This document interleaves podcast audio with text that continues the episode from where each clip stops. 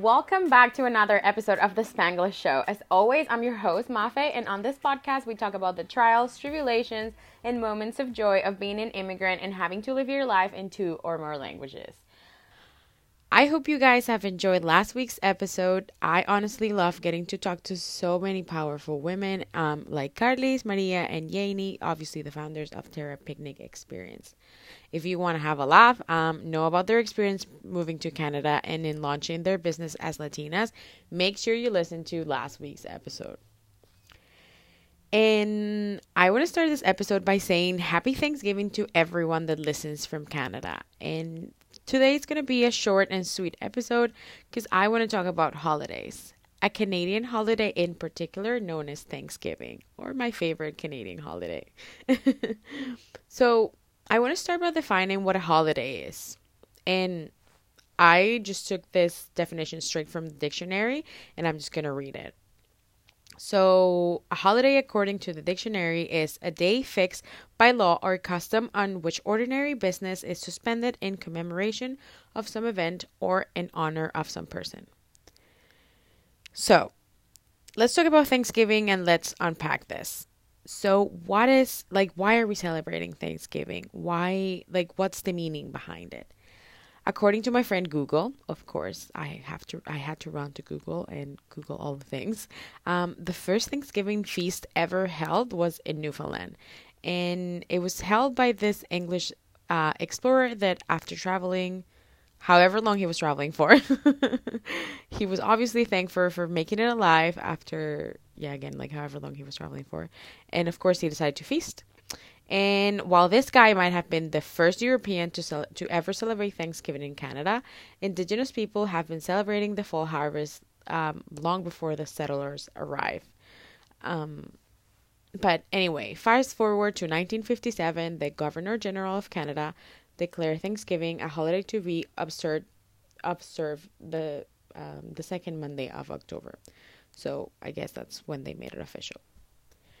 So growing up in Venezuela, we never really celebrate Thanksgiving. Like it's not a thing in Latin America at all. Like our big celebration um has have all has always been Christmas and well, I guess we can make a big celebration out of like really anything or any holiday. um so as an immigrant to be able to quote unquote fit in, you obviously have to adapt to certain customs or even be open um, to adopt and create new traditions. Well, I guess you don't really have to if you don't want to, but you don't want to say. I hope I hope that you get my point. And I think that that's the beauty of being an immigrant that you get to take something and make it your own. You get to create new traditions. Because again, like when it comes to Thanksgiving, there aren't really any rules as to how like it should be celebrated. Like it took these people like years to like figure out how to or when to celebrate Thanksgiving. So, if you know me, there is obviously a funny story because, like, what would this podcast be without one? Um, and as I said, there are many, many ways to do Thanksgiving. I've been lucky enough to be invited to a proper Canadian Thanksgiving where I only have to like show up, eat my soul out until I enter into a food coma state. And this year in particular, it was a potluck style Thanksgiving, meaning that we all had to bring something. So I was in charge of the vegetables. and naturally, I had to head over to Pinterest and look through the millions of recipes for Thanksgiving vegetables. And I ended up deciding on candied carrots and Brussels sprouts. So, usually, I am very aware and ask for dietary restrictions because, yeah, that's a thing here in Canada. Everyone there's something that someone doesn't eat or that they can't eat or anyway. Or like it, here in vancouver in particular is like it's very marked. So of course this time i didn't ask. And the one time that i don't ask there's obviously someone that can't eat or doesn't eat something i brought. So thankfully the the thing was caught on time and no one had to eat anything they weren't allowed. But isn't it crazy like how for some something can be like completely normal and for others that same thing it's completely different or it means something completely different. I don't know. To me it's just like it's it's crazy how how humans work. Um but i guess this is something that i'm gonna have to unpack on another episode. So if you guys want to really because i can go into a very very deep rabbit hole um about this. Anyway, coming back to Thanksgiving, my point is that every family has their own way of celebrating Thanksgiving. Every group of friends has their own way of celebrating Thanksgiving. There's people that it like that have dinners literally every single night of the weekend. um, and I don't know how they do it because like one dinner for me is more than enough. So yeah, like I guess that's why it's my favorite Canadian holiday, really, because like again, like it doesn't matter what you put on the table, as long as you're stuffed by the end of the night, you're fine, and as long as there's turkey or the vegan version of turkey if you're in Vancouver, I guess, and if that's what rocks your boat.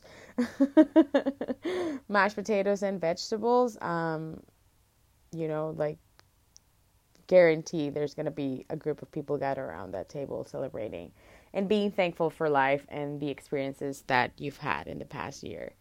Um, obviously, COVID dependent restrictions anyway, um, that's a wrap on today's episode. I hope you guys enjoy this episode. Um, if you're in Canada, I hope you got to celebrate Thanksgiving that with your loved ones and that you got to eat a lot of turkey or whatever it is that you were having.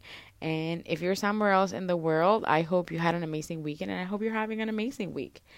Remember to check the show notes for all links, resources, and a bunch of fun stuff. Um, also, to share this with your friends, your family, and everyone that you know because this is how you help the podcast grow and this is how you make it to the top on the Apple charts. Other ways you can support this podcast is by following us if you're listening on Spotify. And if you're in the capacity of doing so and are listening on Apple, leave a review and rate the podcast so that more people can find us and we can keep the conversation going. Other than that, have an amazing week and see you next Tuesday.